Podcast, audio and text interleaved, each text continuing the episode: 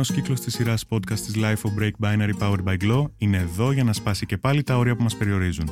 Υποδεχόμαστε στο στούντιο της Life ανθρώπους που αναζήτησαν και κατάφεραν να πετύχουν τη δημιουργική ελευθερία που χρειάζονταν για να ξεχωρίσουν. Είναι τα podcast της Life. Γεια χαρά, είμαι ο Αλέξανδρος Γιακοσάβας και ακούτε το νέο επεισόδιο της σειράς podcast Break Binary Powered by Glow όπου καλλιτέχνες που μας εμπνέουν μιλούν για τις ιστορίες τους, την έκφρασή τους μέσα από την τέχνη, τις ευαισθησίες τους και το πάθος τους για τη ζωή. Σήμερα έχουμε μαζί μας τον νοικαστικό καλλιτέχνη Σωτήρη Φωκέα, γνωστό και με το καλλιτεχνικό nickname της street art persona του, του Σωτέρ. Καλησπέρα, Σωτήρη. Γεια σας. Πώς είμαστε, είμαστε καλά; Είμαστε πολύ καλά, εσείς; Είμαι και εγώ καλά. Χαίρομαι πολύ που θα κάνουμε μια, πιστεύω, πολύ ωραία κουβέντα για αυτό που κάνεις, για αυτό που εκπροσωπείς, που δεν είναι ένα πράγμα, είναι πολλά. Τέλεια, ναι, δεν είμαι καθόλου έτοιμος, οπότε θα το πάμε όλο freestyle. Μια χαρά, το καλύτερο είναι αυτό.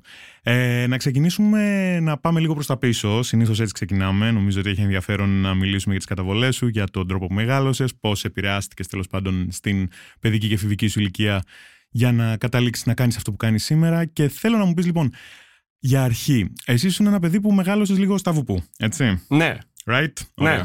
Και θέλω να μου πεις πώς ήταν να ανακαλύπτεις τη street art σε εκείνη την ε, περιοχή ας πούμε της Αττικής.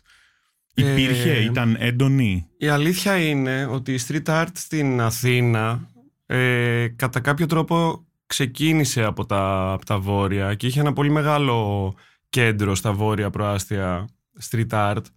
Ε, με τους, οι πρώτοι γραφιτάδες δηλαδή της Αθήνας ξεκινούσαν από εκεί. Υπήρχε ένα, ένας χώρος που πηγαίνανε και βάφανε μετά κατεβαίνανε προς τα κάτω και πηγαίνανε και βάφανε πολύ, ας πούμε, στη Νέα Ιωνία και σε τέτοιες περιοχές. Ε, και μετά άρχισαν να κατεβαίνουν ε, ακόμα περισσότερο. Οπότε ο πρώτος εκείνος original χώρος που βρισκόταν, τοποθέτησε. Ε, Κυφυσιά. Α, ήταν στην Κυφυσιά. Ναι, ναι, κοντά στο τρένο. Okay. Αλλά ήταν ε, από τα πολύ, τα πολύ πρώτα κομμάτια της ελληνικής γραφή της σκηνής, γιατί το street art ήρθε πολύ πιο μετά, ήταν από εκεί. Και νομίζω ότι και πολλοί καλλιτέχνες του graffiti και hip hop, γιατί ήταν πολύ συνδεδεμένα αυτά μεταξύ τους, μεγαλώσανε πάνω. Κατά τα άλλα δεν ξέρω αν έχει κάτι ιδιαίτερο, ρε παιδί μου. Είχε πάντα πολύ. Δηλαδή, εγώ όταν μεγάλωσα στα βόρεια είχε πολύ street art.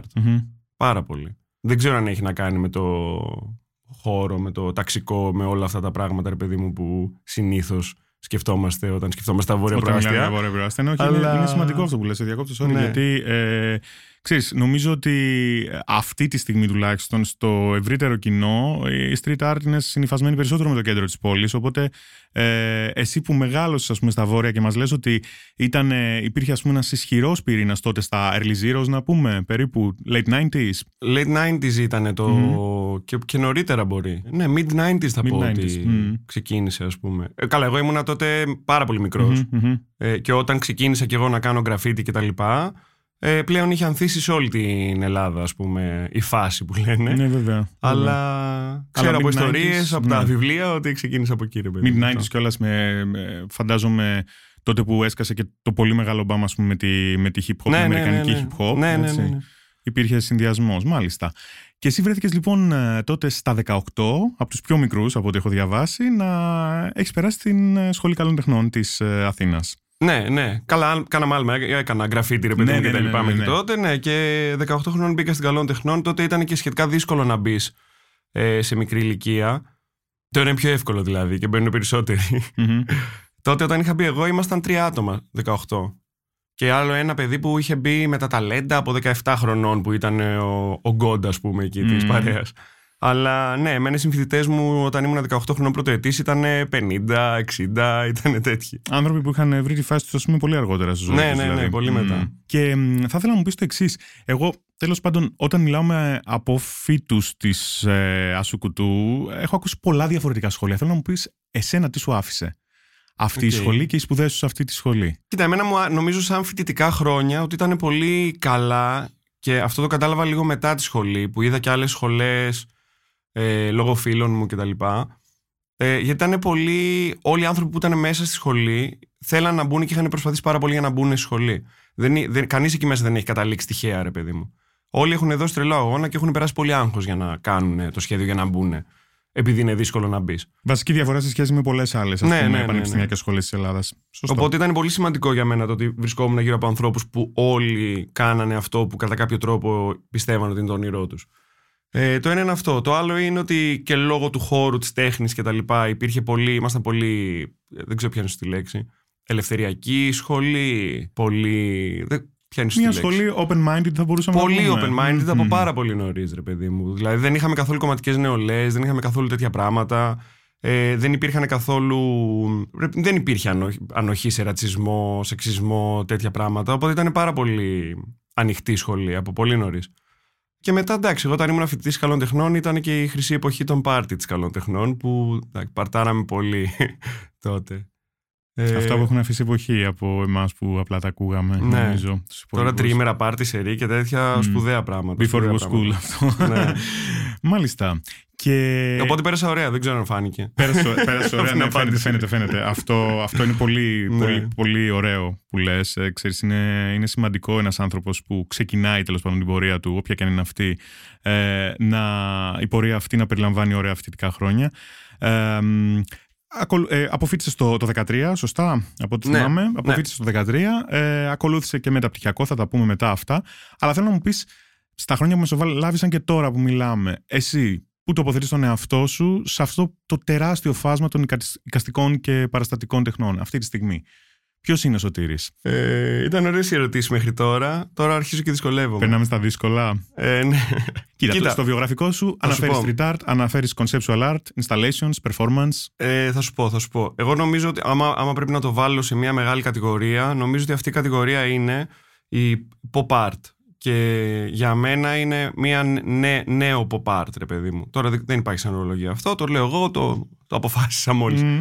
Η πιο λαϊκή τέχνη, ρε παιδί μου, το, το pop- πιο κοντά στην pop art. Ε, τώρα προφανώς ασχολούμαι και με το, τη street art, αλλά κυρίως με τις τοιχογραφίες, όχι τόσο με το παράνομο, έκπληξη στο δρόμο και τα λοιπά, τα τελευταία αρκετά χρόνια. Οπότε δεν θεωρώ τον εαυτό μου καθαρό αιμο street artist ή καθαρό αιμο γραφιτά, παρότι έχω τέτοιες ρίζες πάρα πολύ. Ε, μετά στο κομμάτι το εκθεσιακό που παρουσιάζω μια δουλειά σαν εικαστικός που είναι λίγο διαφορετική από τα murals που κάνω και τις ζωγραφιές. Ε, ασχολούμαι πολύ περισσότερο με τις εγκαταστάσεις και με, το, με λίγο πιο conceptual πραγματάκια, ρε παιδί μου. Ε, όπου εκεί με ενδιαφέρει, δεν με ενδιαφέρει τόσο η εικόνα, αλλά με ενδιαφέρει λίγο παραπάνω το νόημα και το ιδέα και το concept και όλο αυτό. Ε, μετά δουλεύω πολύ με γλυπτική και κεραμική και τα λοιπά, όπου κάνω, λέω γλυπτική και κεραμική γιατί δεν κάνω κεραμικά χρηστικά αντικείμενα, κούπες και τα λοιπά. Κάνω πολλά έργα χρησιμοποιώντας το μέσο της κεραμικής. Ε, Πράγματα κάνω- τα οποία μπορούν και να απολυθούν, έτσι. Που Ναι, ναι, ναι, φαντάζομαι ναι. ότι α- αυτό είναι και το Ναι. κομμάτι που, ε, από το οποίο βιοπορίζεσαι, όπως έχεις πει, έτσι. Ε, ναι, όχι από την κεραμική, Μμμ. από την τέχνη γενικότερα. Μμμ, μμμ. Εντάξει, ένα conceptual art installation, ας Ακριβώς. πούμε, με βίντεο και τα λοιπά, είναι λίγο πιο δύσκολο να Ακριβώς. πουληθεί, αλλά τα, τα υπόλοιπα, ναι, τα τελευταία πέντε χρόνια πλέον από αυτό ζω. Μμμ. Οπότε δεν, δεν ξέρω, νομίζω πιάνω λίγο όλους αρκετούς τομείς, ε, αλλά σαν χαρακτήρας, δηλαδή άμα, άμα δεις τη δουλειά μου και άμα ακούσεις ρε παιδί μου Σωτήρης και σου έρθει στο μυαλό σου η δουλειά μου, μάλλον με βάζεις στο πιο pop art ε, κομμάτι. Μμμ. Δεν έχω ιδέα αν βγάζουν νόημα αυτά που λέω. Βγάζουν απόλυτο νόημα σε Εντάξει. μένα, έτσι, γιατί θα σε ρωτήσω φυσικά για τις επιρροές σου. Ε, μ, μια και μου λες για pop art, να πούμε, ας πούμε, να αναφέρουμε τον Keith Haring. Θα μπορούσαμε. Καλά, ναι, ε; εντάξει, εννοείται. εννοείται. Ε, και χάρη μεγάλη αγάπη προφανώς. Εντάξει, μου αρέσει και το, ο τρόπος που σχεδιάζει. Ε, αλλά νομίζω αγαπώ πιο πολύ έναν που είναι τώρα active καλλιτέχνη, τον David Srigley, έναν Άγγλο. Ο οποίος είναι και full εξυπνάκιας, γράφει πολλά αστεία, είναι λίγο τέτοιος. Τον είχαν φέρει στη, στην Ήδρα, το Δέστε νομίζω. Ναι, ναι, ναι. πριν ναι. από Ε, κάποια όχι τώρα, χρόνια. πριν από δύο-τρία χρόνια Ναι, που είχε κάνει ναι. αυτή τη συναυλία με τις κατσίκες. Μμ. Είναι, είναι πολύ, πολύ καλός. Ε, και μετά από παλιούς σκέψου εμένα, ο, από τους αγαπημένους μου είναι ο Μαρσέλ Ντουσάν. Δεν είναι τόσο οι pop artists. Γιατί τους pop artists τους εκτιμώ από άποψη. Αχ, τι ωραία συζήτηση που κάνουμε τώρα. Κάνω Τέλεια, παρένθεση, με συγχωρείτε, τέλεια, παιδιά. τέλεια, ναι. τέλεια. Και το Χαίρομαι πω- πολύ, χαίρομαι πολύ που το Τέλειο. λες. ναι. Ε, η pop art μου αρέσει από άποψη γραφής. Αλλά δεν μου φαίνεται τόσο ιδιαίτερο σαν statement, σαν statement τέχνης. Πλέον θα μπορούσαμε να πούμε ίσως. Γι' αυτό και Ναι. ε, ίσως εδώ μπαίνει και το νέο pop art που ανέφερες Ναι, ναι, πριν, ναι, ναι, έτσι. ναι, Μμ. Ε, ναι, και για μένα το νέο pop art έχει πάρα πολύ και τα social media, το, όλο αυτό το influencer, τέτοιο, όλη αυτή Βέβαια, την ιστορία. βέβαια. Μια Ε, διαφο- ένας διαφορετικός τρόπος να επικοινωνείς την τέχνη σου Ναι. στην ουσία. Θα το πούμε μετά αυτό. Αλλά σαν γραφή αυτή η ευκολία και η αμεσότητα που βγάζει, Ε, μ' αρέσει πάρα πολύ και, έχει, και είναι και πολύ κοντά στο, στην τέχνη του δρόμου. Δηλαδή και ο Keith Haring και όλοι αυτοί έχουν ασχοληθεί με την τέχνη στον δρόμο. Ε, γιατί θες, ρε παιδί μου, η δουλειά σου να, γίνεται, να μπορείς να την φτιάξεις γρήγορα το έργο σου. Οπότε όλοι οι pop artists και οι παλιοί και οι γκρεφτάδες δουλεύουν με τρομερές ταχύτητες σε σχέση με άλλους καστικούς. Mm, αυτό ναι, είναι βέβαια, άλλο, άλλη βέβαια. κόλλημά μου τώρα αυτό τρελό. Γι' αυτό συμπαθώ ακόμα τους καλλιτέχνες του δρόμου. Βέβαια, βέβαια. Και μέσα σε όλο αυτό που μου περιγράφεις, το κομμάτι του performance, το οποίο είναι και το μετα- μεταπτυχιακό σου, Μμμ. που τοποθετείται; Έλα μου ντε. Δεν ξέρω.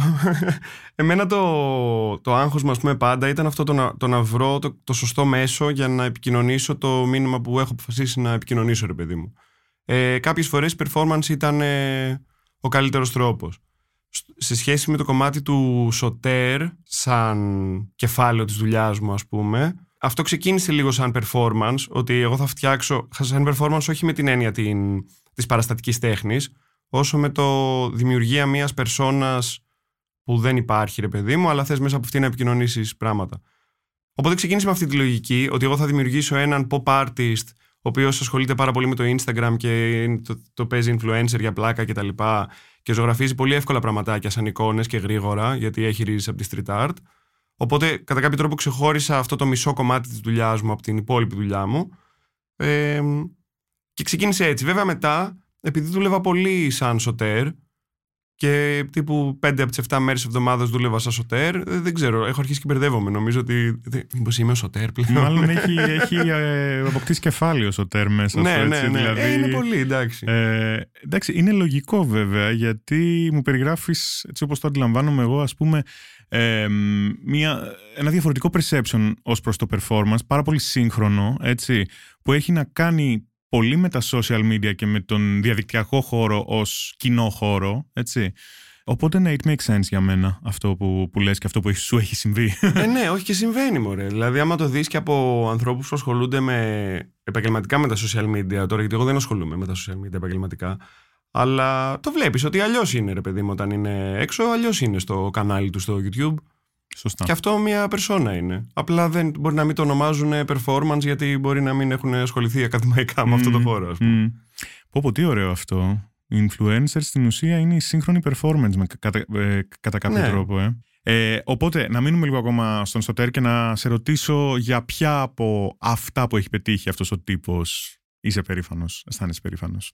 Θα σου πω, για μένα ο Σωτέρ πάντα ήταν ένα ωραίο playground για να κάνω πειράματα που μπορεί να ψηλοφοβόμουν να κάνω μόνος μου. Από τα πρώτα πράγματα που έκανα πειραματικά και δουλέψανε ήταν το να πω publicly τη γνώμη μου και να σχολιάσω κάτι που συμβαίνει στην κοινωνία, ρε παιδί μου, σαν καλλιτέχνης ενώ παράλληλα, και να σχολιάσω ένα κοινωνικό ζήτημα, ενώ παράλληλα να σχολιάζω και λίγο και την τέχνη, γιατί αυτό που κάνω είναι έργο τέχνης το οποίο σχολιάζει την κοινωνία, αλλά δεν είναι αρκετά καλό έργο τέχνης για να πεις ότι είναι τέχνη. Το έχουμε. Οκ, ναι, ναι, ναι, ναι, ναι. Οπότε, ρε παιδί μου, για παράδειγμα, γίνεται κάτι κοινωνικό ε, άσχημο, whatever. Ε, Α, Πανδημία, ναι. ας πούμε, έτσι. Κα- Ναι. Κάτι που μας απασχολεί όλους εδώ και δύο Ακριβώς. χρόνια. Γίνεται η Μμμ. πανδημία, ρε παιδί μου, και εγώ, σαν καλλιτέχνης, κάνω ένα έργο το οποίο το δείχνω στο ίντερνετ σε μια έκθεση ή οπουδήποτε.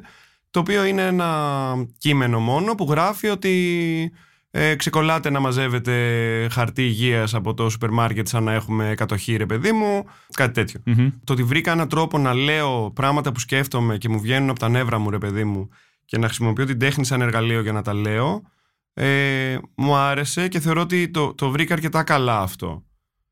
Ε, δηλαδή πλέον μου, το, ο στόχος ήταν να, να, να πιάνω όσο περισσότερο κόσμο γίνεται με το μήνυμά μου. Ε, όχι απλά να πω ότι ξεκολλάτε είναι κακό να είστε ρατσιστές ρε παιδί μου. Ναι, βέβαια. Ήθελα αυτό το μήνυμα να το ακούσουν όσο Μμμ. δυνατόν περισσότεροι άνθρωποι. Να υπάρξει μια απεύθυνση μεγαλύτερη, Ναι. τέλος πάντων. Ναι. Γι' αυτό και το pop art κομμάτι. Και νομίζω ότι αυτό κάπως το... Βασικά όχι κάπου. Το κατάφερα στο βαθμό που ήθελα να το καταφέρω α, όσο, όσο αφορά το πείραμα που έκανα για να δω αν δουλεύει. Ε, μετά βέβαια το σταμάτησα γιατί τώρα έχω κάποιους άλλους προβληματισμούς σε σχέση με τα κοινωνικά μηνύματα από καλλιτέχνες και από brands και από τα λοιπά. Ε, το οποίο και αυτό είναι μεγάλη συζήτηση, οπότε δεν θα την κάνουμε, να με ξανακαλέσετε. Ωραία, ωραία, ωραία. Πάντως ναι, ε, αυτό που μου λες ε, κάπως μου ακούγεται να πηγαίνει και σε κόντρα με έναν ενδεχόμενο ελιτισμό που φέρουν οι καστικές τέχνες πολλές φορές, έτσι. Ναι. Και νομίζω ότι είναι το ζητούμενο για σένα και αυτό. Ένα ναι, από τα ναι, ναι, ζητούμενα ναι, ίσως, ναι, ε. ναι. Μμ. Μου δίνεις τέλειες πάσει. Ευχαριστώ. Να είσαι καλά. ε, ναι, όχι, είναι, είναι. Εμένα το πρόβλημά μου στην καλών τεχνών ήταν αυτό το πράγμα ακριβώς. Γιατί ήμουνα, ήμουνα με ένα δάσκαλο αρκετά τρομερό καλλιτέχνη, αλλά αρκετά σκληρό και δύσκολο και ενα, ενάντια στο popular, ας πούμε, πράγμα. Ότι η τέχνη είναι η θρησκεία μας για την οποία πρέπει να λιώσουμε στο, στον πόνο, ας πούμε, για να τη βγάλουμε. Οπότε μου βγήκε αρκετά αντιδραστικά ότι εγώ δεν θέλω να είμαι στην ελίτ και δεν θέλω να κάνω τέχνη που να μην καταλαβαίνει κανένας, ας πούμε. Γιατί και οι φίλοι μου, η οικογένειά μου δεν είναι ότι προέρχομαι από κάποιο background καλλιτεχνικό. Ήθελα να μπορώ να δείξω τη ζωγραφιά μου στο πατέρα μου, ο οποίος πατέρας μου δεν, θε- δεν του αρέσει τέχνη, ας πούμε, δεν το νιώθει. Οπότε νομίζω κάπως έτσι Μμμ. στράφηκα προς τα εκεί. Και συμφωνώ ακόμα με αυτό. Δηλαδή, ναι, για μένα η τέχνη πρέπει να είναι για τους πολλούς. και εκεί να μείνεις από μένα. ναι, ναι, Πραγματικά. ναι, ναι. Ερώτηση με δύο σκέλη. Αν ήσουν 10 χρόνια μεγαλύτερος και αν ήσουν 10 χρόνια μικρότερος, πόσο διαφορετική πιστεύεις ότι θα ήταν η τέχνη σου; Και αυτό, αυτό που σε ρωτώ έχει να κάνει με το ίντερνετ προφανώς, που έχεις δηλώσει ότι άνοιξε τεράστιες προοπτικές, ας πούμε, για σένα και για αυτό που ε, κάνεις και εκπροσωπείς. Οπότε σκέψου Ναι. λίγο. Αν, Κοίτα, το 10 αν χρόνια μεγάλωνες 10 χρόνια μικρότερος. πριν ή 10 χρόνια Άμα μετά. μεγάλωνα 10 χρόνια πριν, 10 χρόνια μετά. Αν ανακάλυψες δηλαδή το ίντερνετ 10 χρόνια μετά από ότι το ανακάλυψες. Και αντίστοιχα. Ωραία, πολύ πιο κοίτα, μικρή νομίζω, νομίζω ότι είμαστε σε μια. Εγώ είμαι 32 τώρα. Νομίζω ότι η γενιά μου, ε, γενικά σαν. όχι μόνο οι- των καλλιτεχνών, θα μιλήσω μετά και για τους καλλιτέχνες. Είμαστε λίγο μπερδεμένοι σε σχέση με το ίντερνετ, γιατί δεν γεννηθήκαμε μέσα σε αυτό, αλλά ήμασταν μικροί όταν βγήκε. Δηλαδή, εγώ θυμάμαι και να παίζω ποδόσφαιρο με κουτάκια από Coca-Cola και να παίζω Game Boy και μετά Ακριβώς. να ανακαλύπτω το high five και να Ακριβώς. μ, είμαι εκεί μέσα όλη μέρα. Οπότε, από την πλευρά των καλλιτεχνών, οι καλλιτέχνες έχουν ένα τρομερό ενθουσιασμό με το εργαλείο. Γιατί γενικά οι, οι καλλιτέχνες παθούν με αυτό το πράγμα όταν βγαίνει ένα καινούριο εργαλείο, πορωνόμαστε και κάνουμε τέχνη μόνο και μόνο με το να χρησιμοποιούμε το εργαλείο. Παράδειγμα, ρε παιδί μου, βγήκαν οι 3D printers. Έτσι. Γεμίσαμε τόπο με καλλιτέχνες οι οποίοι κάνανε έργα από 3D printers, τα οποία δεν, ήταν, δεν είχαν κάποια, κάποιο concept σαν έργα, ήταν απλά το παράγωγο ενός 3D printer. Ε, αυτό έγινε τα πρώτα 2-3 χρόνια που υπήρχαν 3D printers. Τώρα δεν έχουμε λόγο να δούμε ένα έργο που απλά είναι μια εκτύπωση από 3D printer, δηλαδή πρέπει να λέει και κάτι το έργο. Όπως αντίστοιχα και με το VR, νομίζω. Ακριβώς. Είναι κάτι παρόμοιο, έτσι. Ακριβώς. Κάνουμε έργα με VR μόνο και μόνο επειδή έχουμε VR και μας ψήνει να δούμε πώς δουλεύει το VR. Οπότε νομίζω ότι και με το ίντερνετ η γενιά μου λίγο έπαθε αυτό το πράγμα. Ότι θα, θα λέω ότι ασχολούμαι με το ίντερνετ μόνο και μόνο επειδή με ενθουσιάζει σαν εργαλείο. Οπότε νομίζω ότι αν είχα γεννηθεί πιο πριν, αν ήμουν 10 χρόνια μεγαλύτερος δηλαδή, θα το διαχειριζόμουν όπως το διαχειριστήκανε οι internet artists που είναι μεγαλύτεροι από μένα σε ηλικία.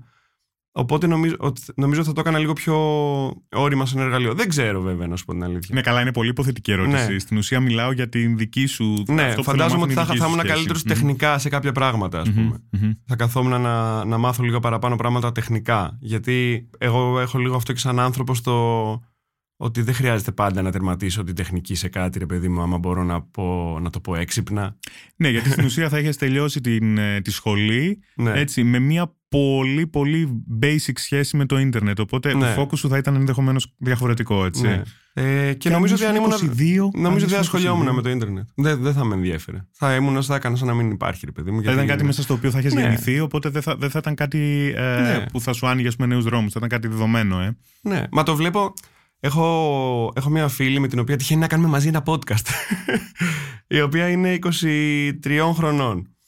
Και συζητάμε για διάφορα τέτοια πράγματα, διαφορά γενεών κτλ. Και μου κάνει τρομερή εντύπωση, με, τουλάχιστον με τη συγκεκριμένη κοπέλα, το, το, αυτή η άνεση με το διαδίκτυο και η άνεση με το ανεβάζω κάτι απλά και- γιατί ανεβάζω τα πάντα βασικά στο διαδίκτυο. Δεν, δεν περνάει ποτέ από αυτό το φίλτρο το τι ανεβάζω. Αν. Ρε παιδί μου, εγώ δεν ξέρω. Τσακωνόμασταν για το TikTok και τους χορούς, ρε παιδί μου. Για ποιο λόγο να ανεβάσω εγώ το χορευτικό μου στο ίντερνετ; Πόσο πολύ συμφωνώ. Εμείς Ναι. οι millennials ακόμα έχουμε φίλτρο στο ότι ανεβάζουμε και το σκεφτόμαστε δεύτερη και τρίτη φορά. Ναι. Το πώς θα το ανεβάσουμε, το πώς θα φανεί κλπ. Η, η Generation Z νομίζω ότι δεν έχει κανένα φίλτρο. Μηδέν, απλά όλα έτσι. πάνω γιατί μπορώ. Ναι. Γιατί το ανέβασα έτσι. Μμ. Γιατί, μπορώ, γιατί να μην το ανεβάσω. Έχουν όλοι TikTok, έχουν όλοι Instagram. Και, και, τι, δι- και τι ανεβάζεις στο Instagram σου, Μαριγούλα, Ό,τι θέλω. Τι κάνεις στο TikTok, χορεύω. Α, ξέρεις να χορεύεις, Όχι. Και γιατί ανεβάζεις, έτσι. Αυτό δεν το έχουμε καθόλου εμείς. Οπότε δεν ξέρω, νομίζω θα συμπεριφερόμουν σαν έτσι, να μην είναι Μμμ. τίποτα. Όπως συμφωνώ πάρα πολύ. Θα ήθελα να μου κάνεις ένα σχόλιο για τη street art στην Αθήνα σήμερα. Θέλω να μου πεις αν εντοπίζεις κάποιες παθογένειες. Και να Κοίτα, μου πεις είναι και, θέμα αυτό. και τι ξεχωριστό έχει τι- σε σχέση με τα ταξίδια που έχει κάνει, ας πούμε, σε σχέση με αυτά Ναι. που έχεις δει στο εξωτερικό. Κοίτα, έχουμε πολλούς καλλιτέχνες. Και αυτό εμένα μου αρέσει. Επίσης, η Αθήνα υπήρξε μια περίοδος η οποία ήταν ένα πολύ ωραίο playground για τέχνη. Δεν νομίζω ότι ισχύει τόσο πολύ πια αυτό, αλλά έχουμε πολλούς καλλιτέχνες, έχουν έρθει πολλοί καλλιτέχνες από το εξωτερικό και έχουν δουλέψει εδώ. Ε, για μένα, όντως, ρε παιδί μου, η Αθήνα είναι μέκα του, της street art. Το ένα είναι αυτό. Το άλλο είναι ότι η ποιότητά μας είναι πάρα πολύ υψηλή. Πάει και αυτό. Τώρα, όλ- υπάρχει ένα μεγάλο κεφάλαιο σε σχέση με τη street art και το gentrification στην πόλη. Το οποίο δεν ξέρω πόσο έτοιμος είμαι να το συζητήσω. Δεν το λέω για να μην κάνουμε την κουβέντα. Α προσπαθήσουμε να την κάνουμε και θα κομπλάρω γιατί δεν το έχω συζητήσει ανοιχτά ποτέ. Είναι ένα, είναι ένα ζήτημα. Γιατί έχει, πρέπει λίγο και σαν καλλιτέχνες να λαμβάνουμε υπόψη μας. Έχει διαφορά το απλά κάνω μια ζωγραφιά και έχει διαφορά το κάνω ζωγραφιά σ- έξω, σε κοινή θέα. Δεν, δεν είμαστε διαφημ, διαφημίσεις, να πετάμε παντού το λογοτυπό μας ας πούμε και όσο περισσότεροι μας δουν τόσο το καλύτερο. Αυτό ήταν παλιά και αυτό ήταν το graffiti και τέλεια. Αλλά από τη στιγμή που το graffiti και το street art έγινε αρχικά εργαλείο των, των γκαλερί, το βγάζανε από τον δρόμο και το βάζανε στην γκαλερί για να βγάλουν χρήματα προφανώς και να προωθήσουν μια συγκεκριμένη νοοτροπία στην τέχνη. Και σε δεύτερη φάση, τέλος πάντων, για το, το πώς το έχουν πάρει τα brands πλέον, γιατί έχει γίνει πολύ τη μόδα στο graffiti και το street art. Είναι λίγο, είναι, πρέπει λίγο να το σκεφτόμαστε. Μμμ. Και πρέπει για μένα να το σκέφτονται και τα brands σε σχέση με το πώς το κάνουν.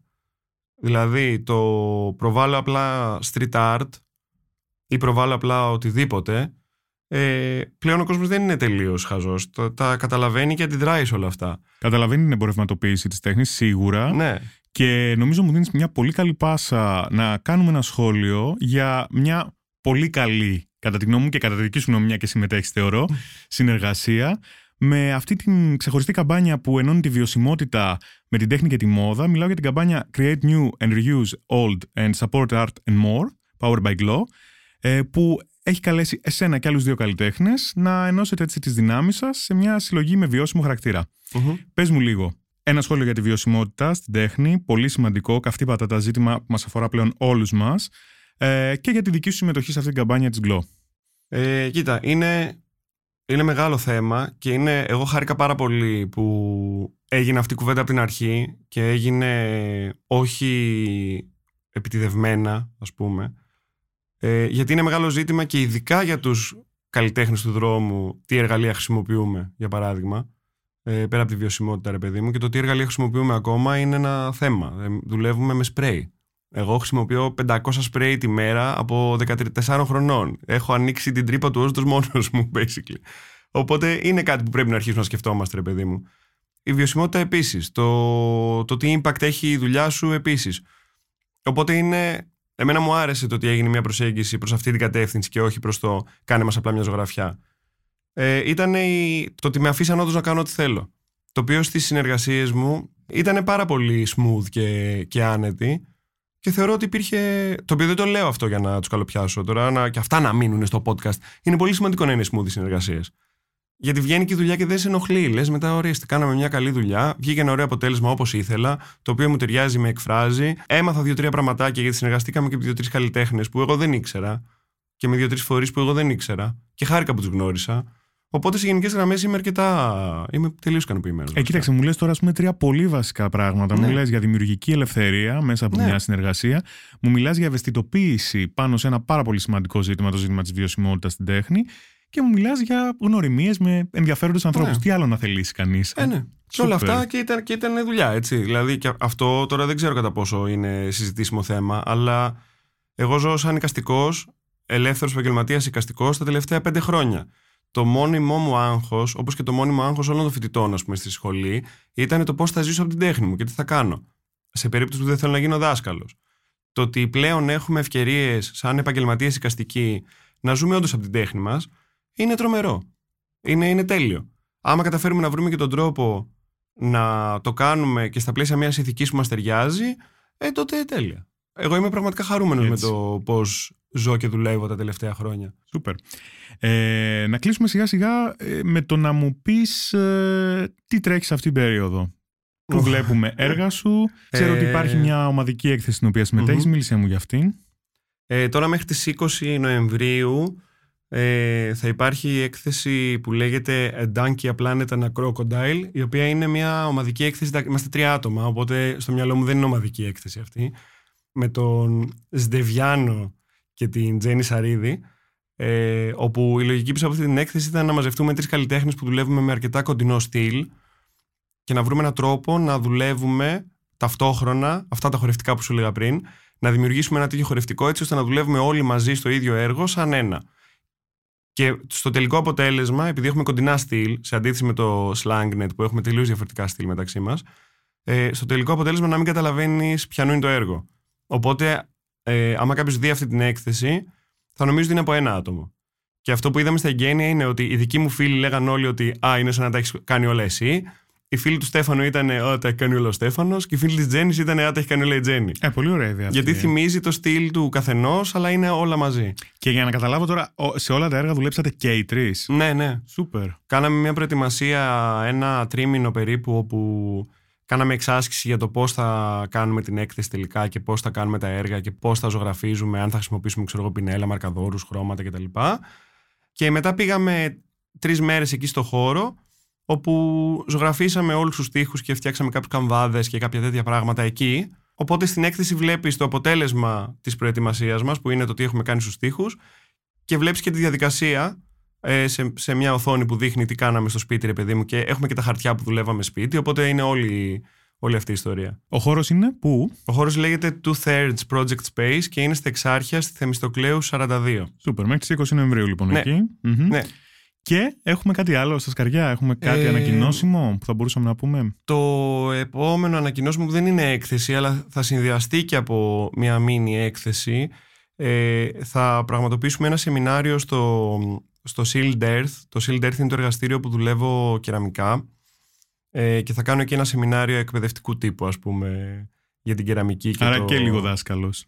Εντάξει, ναι. Δάσκαλος τώρα. Εντάξει. Δεν μπορείς, ε, Κάποιες φορές ναι. δεν μπορείς να το αποφύγεις, αλλά Ναι. καταλαβαίνω ότι θα το κάνεις με τον τρόπο σου και Ναι. πολύ πιστός, ας πούμε, στο πνεύμα Ναι. και σε αυτό που εκπροσωπείς. Ελπίζω. Ε, οπότε εκεί θα έχει και μία μίνι έκθεση με τα κεραμικά μου, ας πούμε, σαν showcase. Και η αλήθεια είναι ότι ο στόχος μου τώρα είναι να μην ε, ε, δουλέψω λίγο για λίγο καιρό. Ε, να μην βάλω δηλαδή εκθέσεις και τα λοιπά. Πρώτον γιατί έχω κουραστεί πάρα πολύ. Δηλαδή από το καλοκαίρι, από όταν ανοίξαμε τον κορονοϊό, έχουμε σπάσει στη δουλειά και στις εκθέσεις. Οπότε πρέπει να κάνω ένα διάλειμμα για να κάνω ένα regroup και να δω τι έκανα όλο αυτόν τον καιρό και να δω και τι θα ετοιμάσω στις επόμενες γιατί τώρα είναι απλά έλα Σωτήρη κάνει ζωγραφίες, κάνω τα ίδια, είμαι printer, δεν, είμαι, δεν νιώθω ότι δημιουργώ ιδιαίτερα ε, οπότε πρέπει να κάνω λίγο, να τα πω λίγο με τον εαυτό μου Μμ. ε, και να ξεκουραστώ και το άλλο είναι ότι λίγο τώρα μωρέ, δεν νιώθω άνετα με το κορονοϊό να κάνω events με κόσμο τα ψιλοφοβάμαι όχι, όχι το φοβάμαι μη κολλήσω αλλά Είμαστε δεν- ακόμα πολύ μαγκωμένοι με όλα Ναι. αυτά. Βέβαια, βέβαια. Οπότε επανεκτίμηση για το επόμενο διάστημα Ναι. της προηγούμενης περίοδου και ε, ανασύσταση δυνάμεων. και πάμε για την καλοκαιρινή σεζόν πάλι Σούπερ, σούπερ.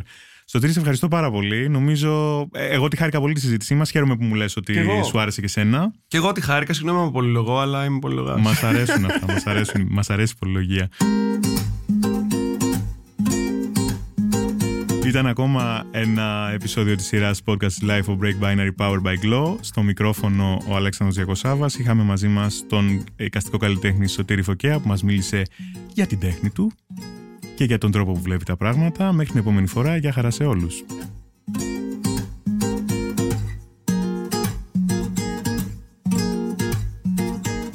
Τα podcast της LIFO ανανεώνονται καθημερινά και τα ακούτε μέσα από το LIFO.gr ή τις εφαρμογές της Apple, του Spotify ή της Google.